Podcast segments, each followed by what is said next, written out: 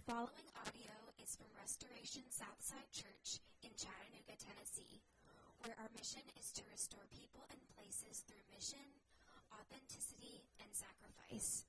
For more information, visit restorationsouthside.org.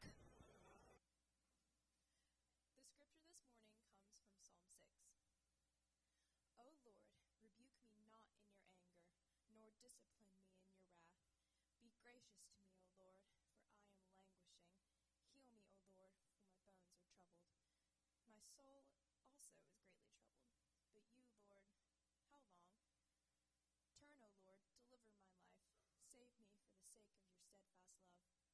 For in death there is no remembrance of you. In Sheol, who will give you praise? I am weary with my moaning. Every night I flood my bed with tears. I drench my couch with weeping. My eye wastes away because of grief. It grows weak because of all my foes. Depart from me, all you workers of evil, for the Lord has heard the sound of my weeping. The Lord has heard my plea, and the Lord accepts my prayers. All my enemies shall be ashamed and greatly troubled. They shall turn back and be put to shame in a moment. If you have a Bible, you could keep it open with me in Psalm 6.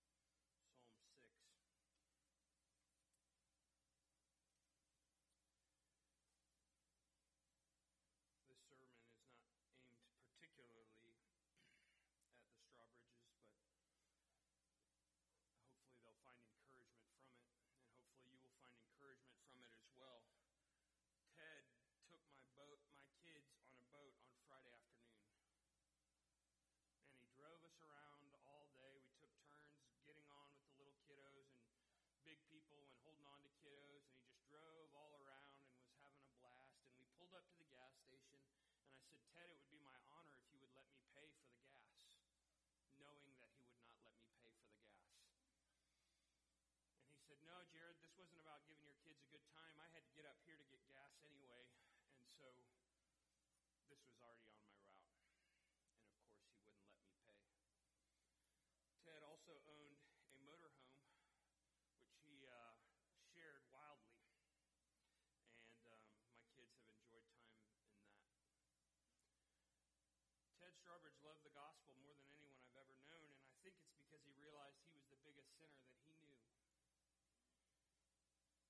And Ted loved church planting more than anyone I've ever met in my whole life.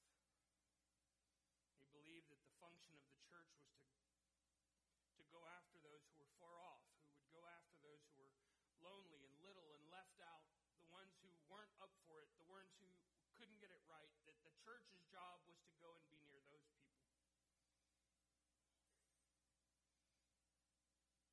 About a year and a half ago, we had six month old twins. And Ted took me out to lunch and told me that he believed I should plant a church on the south side of Chattanooga and that um, I should really prayerfully consider it. I should ask God whether or not I would be, He would let that happen. And I laughed at him and said, No, I have six month old twins. And he said, Oh, God will see you through that.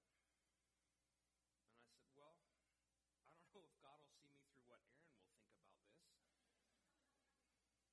And he said, Why don't you have Aaron over for dinner? And Mary Lou and I will cook for y'all, which he was lying. He, he, he bought takeout and then put it in, new, in bowls of theirs and then threw the takeout boxes away. And they spent three hours with us that night, answering every question we could throw at them about church planting, asking whether a man with five kids and infant twins should go and plant a church. And they put all of our questions and concerns to rest. And we left that night. And on the way to the car, Aaron said, I think we should do it. I think we should do it. So make no mistake, you're in this room this morning because of Ted Strawbridge. who dared to believe that God loves sinners and that it's the church's job to let sinners know that. Ted was always giving away his significance. He was a senior pastor, and he retired and turned his church over and to his own assistant pastor, and then Ted became the assistant pastor. He was a church planter for the Presbytery of Tennessee Valley, and yet, because he was the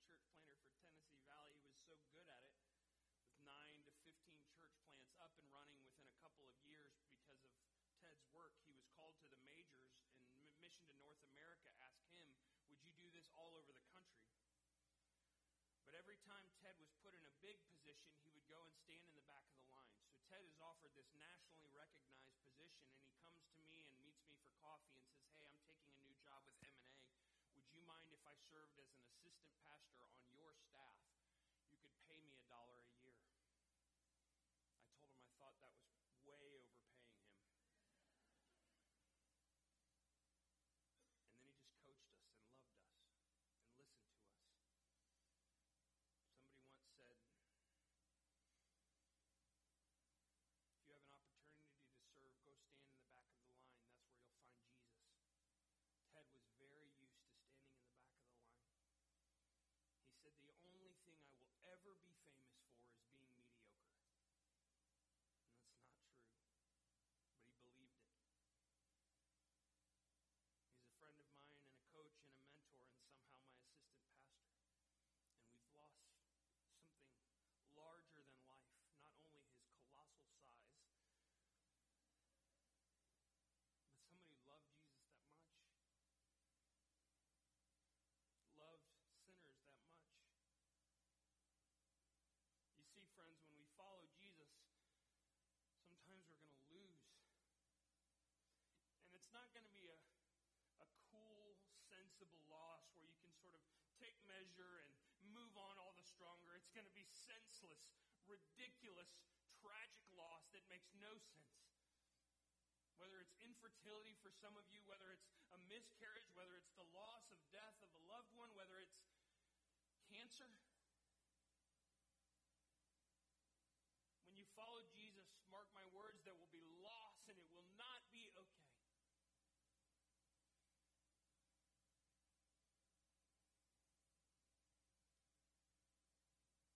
My friend sent me this text this morning.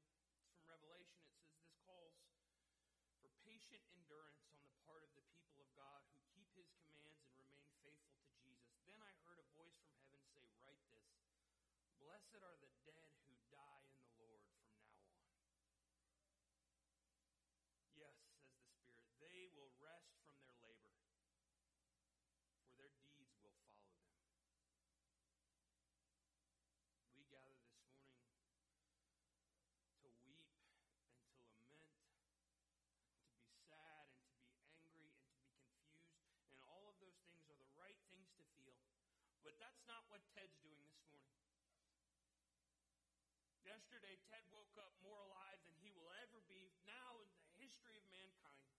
Yesterday, when we were grieving and weeping, Ted was hearing, Well done, my good and faithful servant.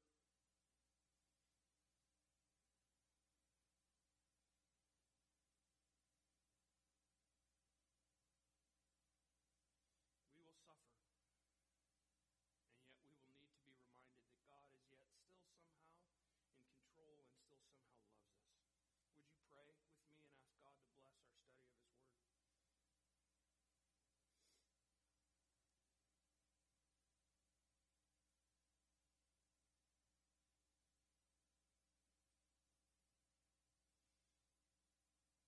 Would you use even moments like this to make us aware of your Son and his great love for us? I need you this morning. It's in Jesus' name that we pray. Amen.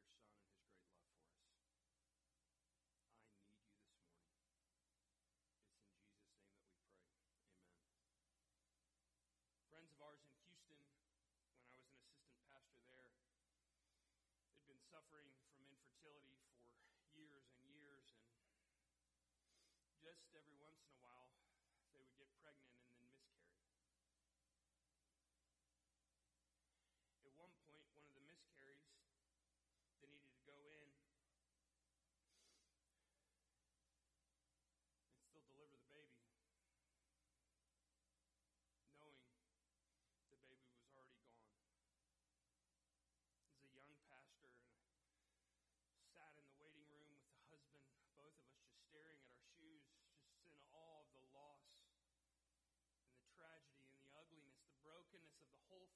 nothing to say. Finally, after the procedure, the nurse came out and got us and said, Y'all need to come back. Your wife is crying uncontrollably, and no one can get her to stop. So we hang our heads and we walk back into this way overly lit, bright room. And we see his wife there just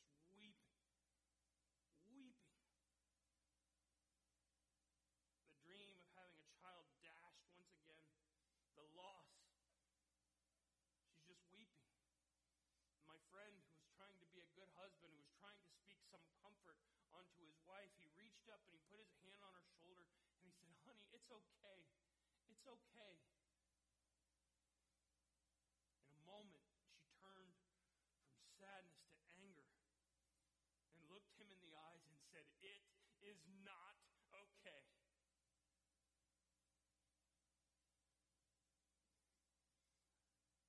That's what we're feeling right now. It is not okay. It is not okay for a man to uproot his life and come and live in Chattanooga instead of retire with all of his friends in Florida. And to die just a couple years later in a senseless freak accident. It is not okay. What the Bible actually tells us is that we should not make friends with death. It's not okay. And we shouldn't let Presbyterianism or sovereignty or anything else make us feel like it's okay that death has creeped into this world because it's not okay. So, how do we experience loss like this and yet still affirm that it's not okay? We have to be honest. We have to lament and we have to believe. We have to be honest and lament and believe. First of all, why is it so hard to be honest? It's so hard to be honest. It's as if when you're honest, you give up some sort of control. That you have to give up control, that you're powerless. You have to say, I can't do anything about this. And so we sort of mitigate with excuses like saying, you know, we're okay and God's in control. But it's not okay. And David knew that. David was chased around his whole life, suffering. And he knew that he wasn't supposed to make friends with the brokenness. He said, It's not okay. So don't act like it is. Look at this in verse 2 and 3 and 6 and 7. He says, Be gracious to me, O God, for I am languishing. Heal me, O Lord, for my bones are troubled. My soul also is greatly troubled. But you, O Lord, how long? Turn, O Lord, deliver my life. Save me for the sake of your steadfast love. I am weary with my moaning. Every night I flood my bed with my tears. I drench my couch with my weeping. My eyes waste away because of grief. It grows weak because of all our foes.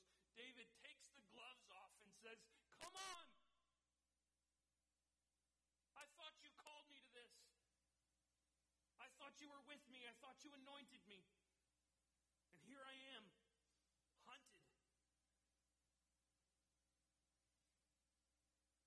You know what's so sad is that often people that are grieving will feel like they did something to deserve it. As if God is hunting them and hurting them on purpose. They'll say, I did something. Why is God so angry at me?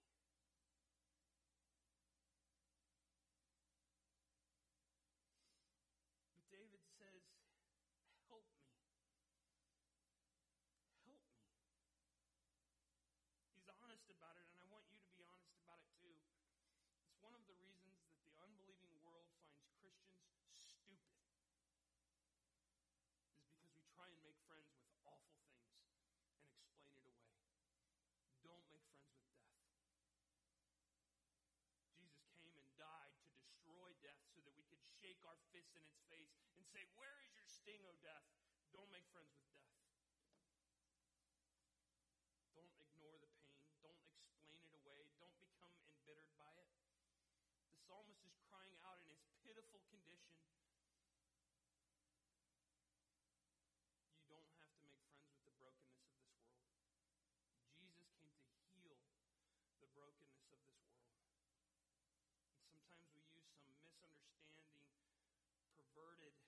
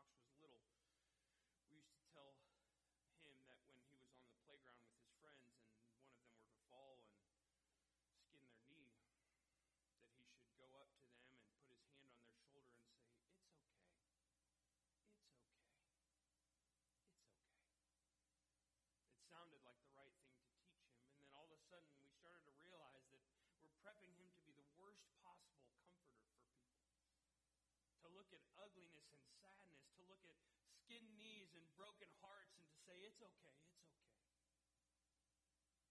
What we should have taught him to do is to walk over to his friend and sit with him and say, I'm so sorry this happened to you.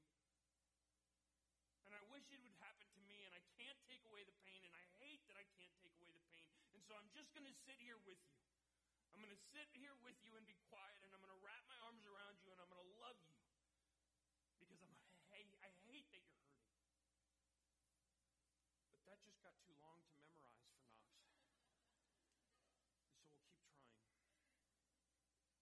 So we'll keep trying. Don't tell people it's okay, it's not. If it's okay, why did Jesus come? If it's okay, why did Jesus, why is Jesus making all things new? So we're honest, and then we lament.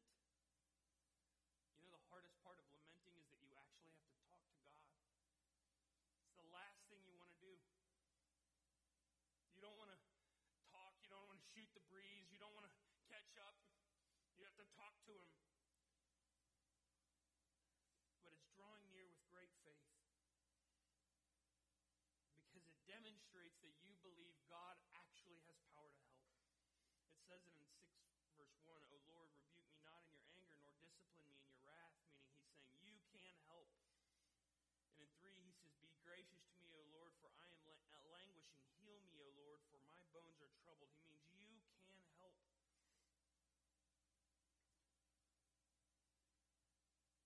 We'd think it would be a complaint against God.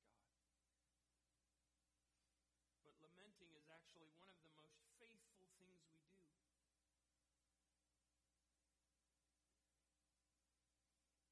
Meaning, if some tragedy came upon you and you came to me and you said, Jared, why did you let this happen? Why did you do this? We'd be able to say that, well, it's silly to bring that to Jared because Jared has no power over it. Jared can't stop tragedies from happening.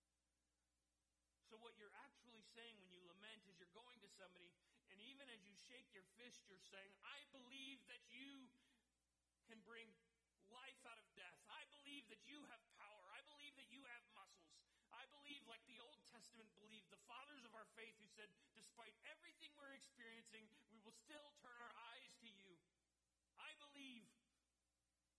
You hear how in the complaint it's actually faithful. It's a robust understanding. Why else would you go to God? Why would you cry to a God that didn't have muscles? Why would you cry to a God that didn't have compassion? When you complain to Him, you're saying, I know you are faithful. I know you are strong. I know you are good, and I can't make sense of it. But where else would I go? You would not weep to a God that didn't care. You would not call out for rescue for a God who didn't have muscles.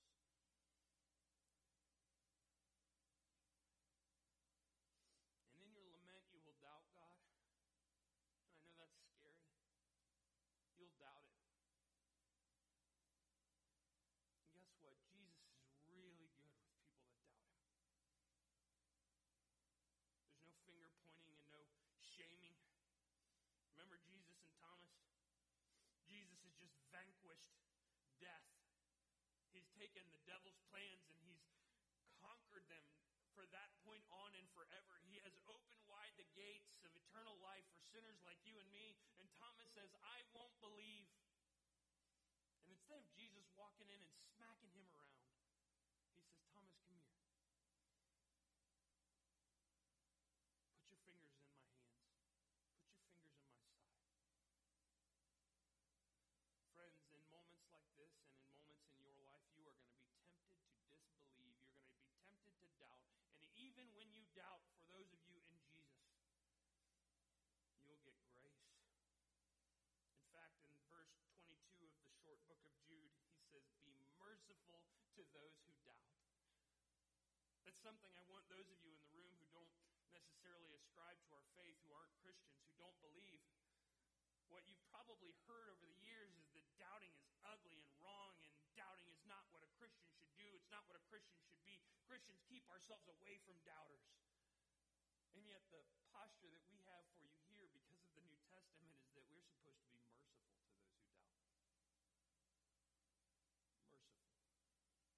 Merciful. Friends, God knows it's not easy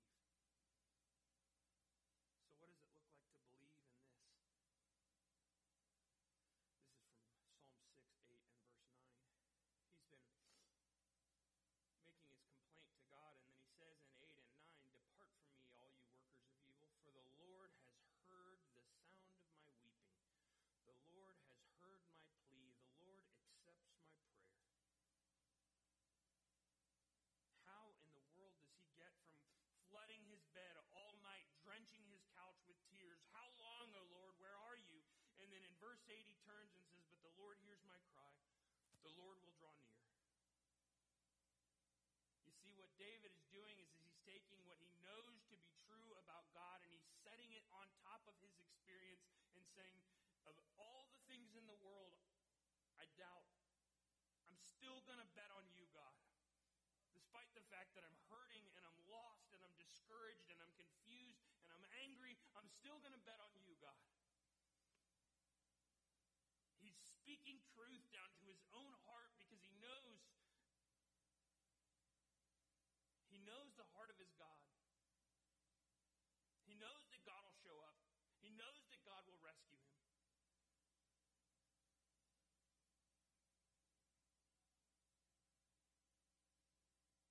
And some of you say, I've lost too much. I can't believe. I get that too.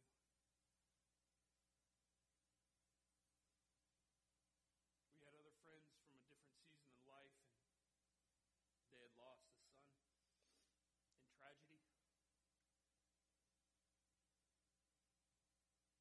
The wife said for years she couldn't she couldn't open her mouth and sing at church. She said it was the best she could do to walk through the door and stand in the back. And she said some mornings when she when she could manage it, she would close her eyes and she would listen to the voices around her singing what she so desperately wanted to believe. And she said for her, church for a year was listening to the voices around me. And friends, that's a faithful response. If you've lost, if you're broken,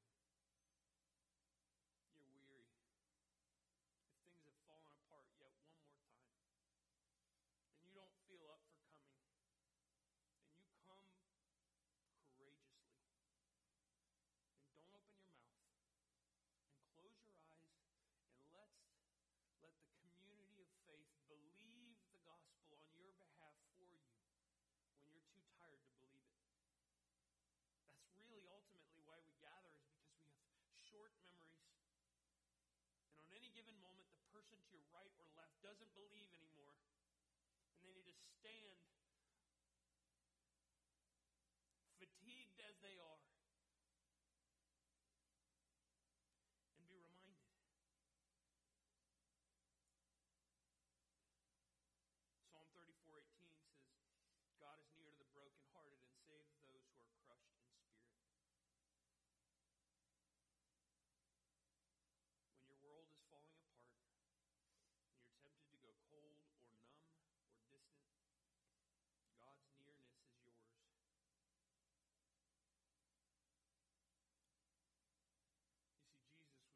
You see, Jesus was forsaken on the cross that when he cried out, My God, my God, why have you forsaken me? Those are real words. That's not a play. Those are real words. And how can he say that? It's because in Christ, God walked away from his son. His discipline for sin so that he could be near to the brokenhearted and save those who are crushed in spirit. You see, friends, we use the circumstances of our life to measure his love for us, but we should be using the circumstances of his death to understand, his great love for us. We use the circumstances of our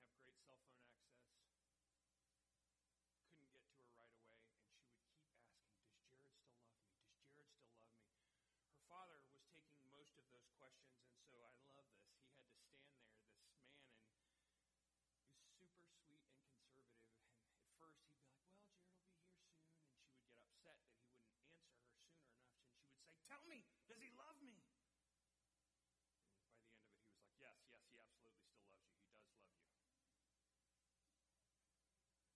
My friend who went and sat with her, who was nearby, sat with her and said, called and said, Dude, you got to do something here. She's running us into the ground every 15 seconds. Does Jared still love me? So I sent him a text message that said, I still love you. Love Jared. And every 15 seconds, she'd come to sort of and say, Does Jared still love me? And he would hold up the cell phone. I still love you. Love Jared. You see, friends, what we have in the Bible, what we have in the Psalms, what we have in Jesus is that regardless of what our fear is, that we've been hurt and that someone has walked away from us, what we have is the assurance of God saying, no matter what you're facing, no matter what you're experiencing, I still love you. Trust in me more than you trust in your experience.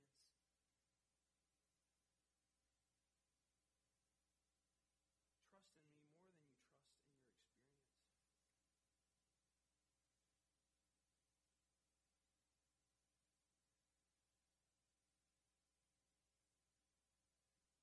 We don't suffer because it's necessarily our fault.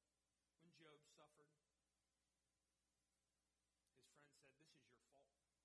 And his friends are rebuked for that. The disciples ask who's to blame for a man being born blind, and the man or his parents, and Jesus says neither.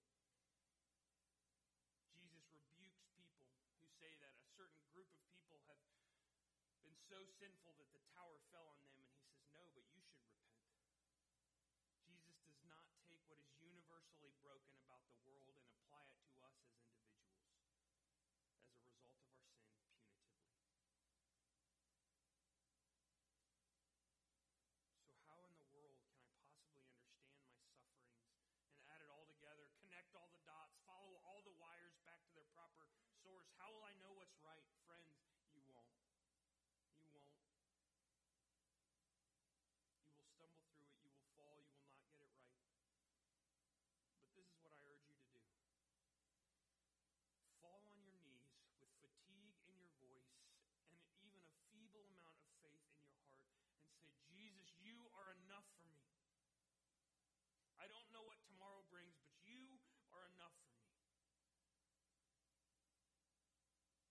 But, Jared, what kind of religion uses testing and pain and suffering as evidence of God's nearness? The cross.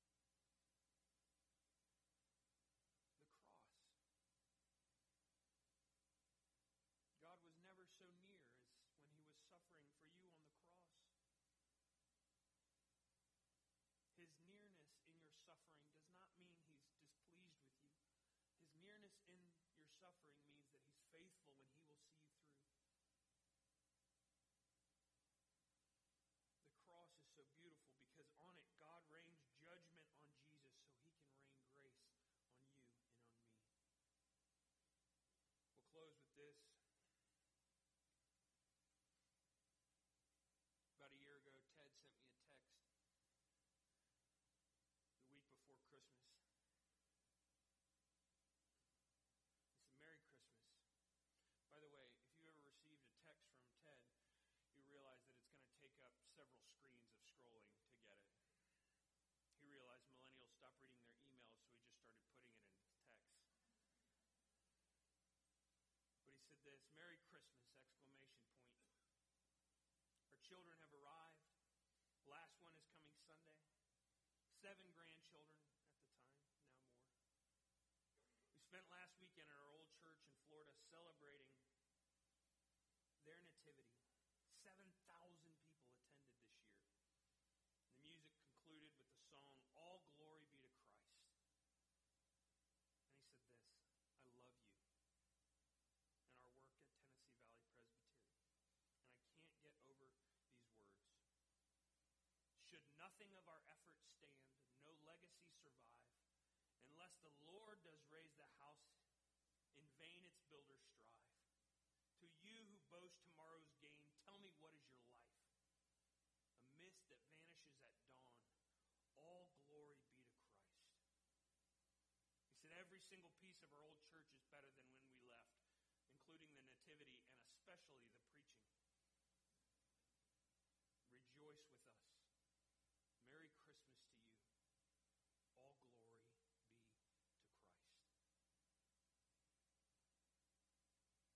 Friends, we lost a man who knew Jesus, who loved Jesus, and loved Jesus' love for those who were far off.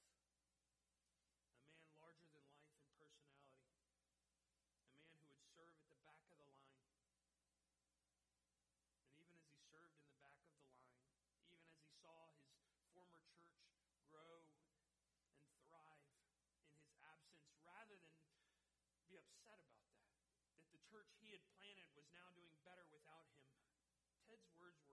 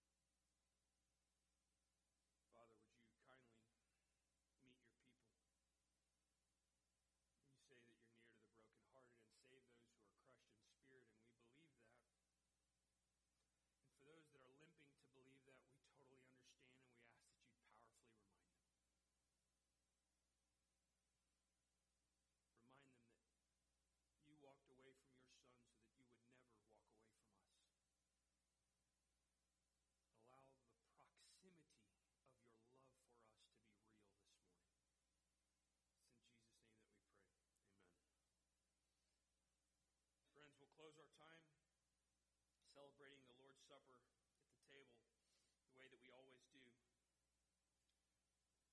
For I received from the Lord what I also passed on to you.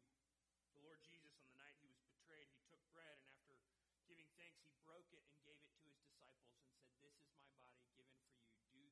Do this in remembrance of me. In the same way, after the supper, he took the cup and said, This cup is the new covenant in my blood. Do this as often as you